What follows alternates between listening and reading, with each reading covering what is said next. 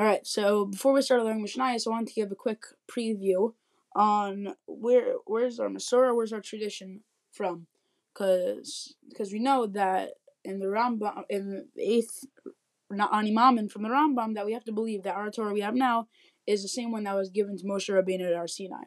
So how do we believe this? Where's the whole line? So in Nazikin, the Pirkei Avos, first Mishnah, we learned that Moshe got the Torah obviously from Hashem, from Har Sinai, and he gave it to Yehoshua, his Talmud, and Yehoshua gave it to the Zekenim, the elders of the generation, and they gave it to the Nevi'im, who talked to Hashem, the prophets. Then they gave it to the Anshe Knesset HaGedola, and they were the last people who were able to talk to Hashem. And after that, we started with the Zugos.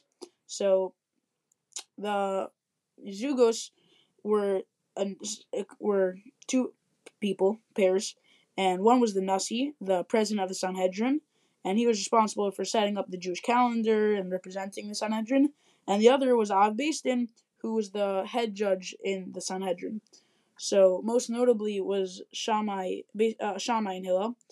and Hillel, and Hillel was the Nasi, and Shammai was Av Beis Din, and they were the last of the 5 Zugos. So after them, we started a new era called the Tannaim, and these were the people, the Talmidim after Hillel and Shammai, and they like taught the Mishnah. Throughout the generations they taught it, but they were known for writing it. And they're the people who come up in our Mishnah.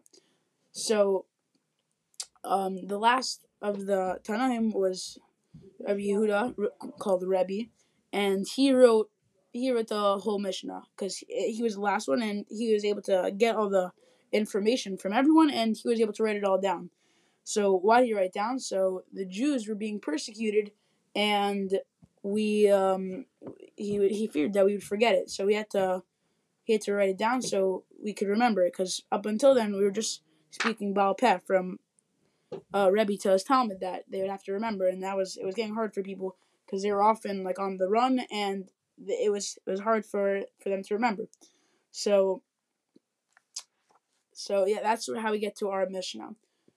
And then Rebbe wrote 6 Sedarim called Zrayim, which is about like agricultural laws, and it also has to do with brachos and davening, and we'll see it later. The first Mishnah talks about shma.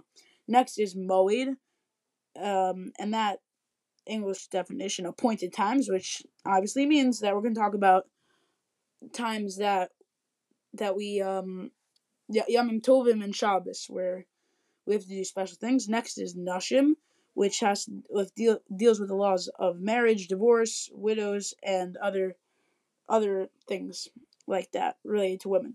Next is Nazikin, damages, and that deals with damages, monetary law, and courts. Bein adam lechavero. Next is kadshim. It deals with the Beis Hamikdash and korbanos and kashrus and all things like that. And last is taharos, which is like purities, and that has to do with Tuma Tahara, like pureness and impurity, and what's pure, what's impure, and how do we become pure if we're impure, and cases like that. So that's just a quick intro to the Mishnah, and soon we're gonna start learning.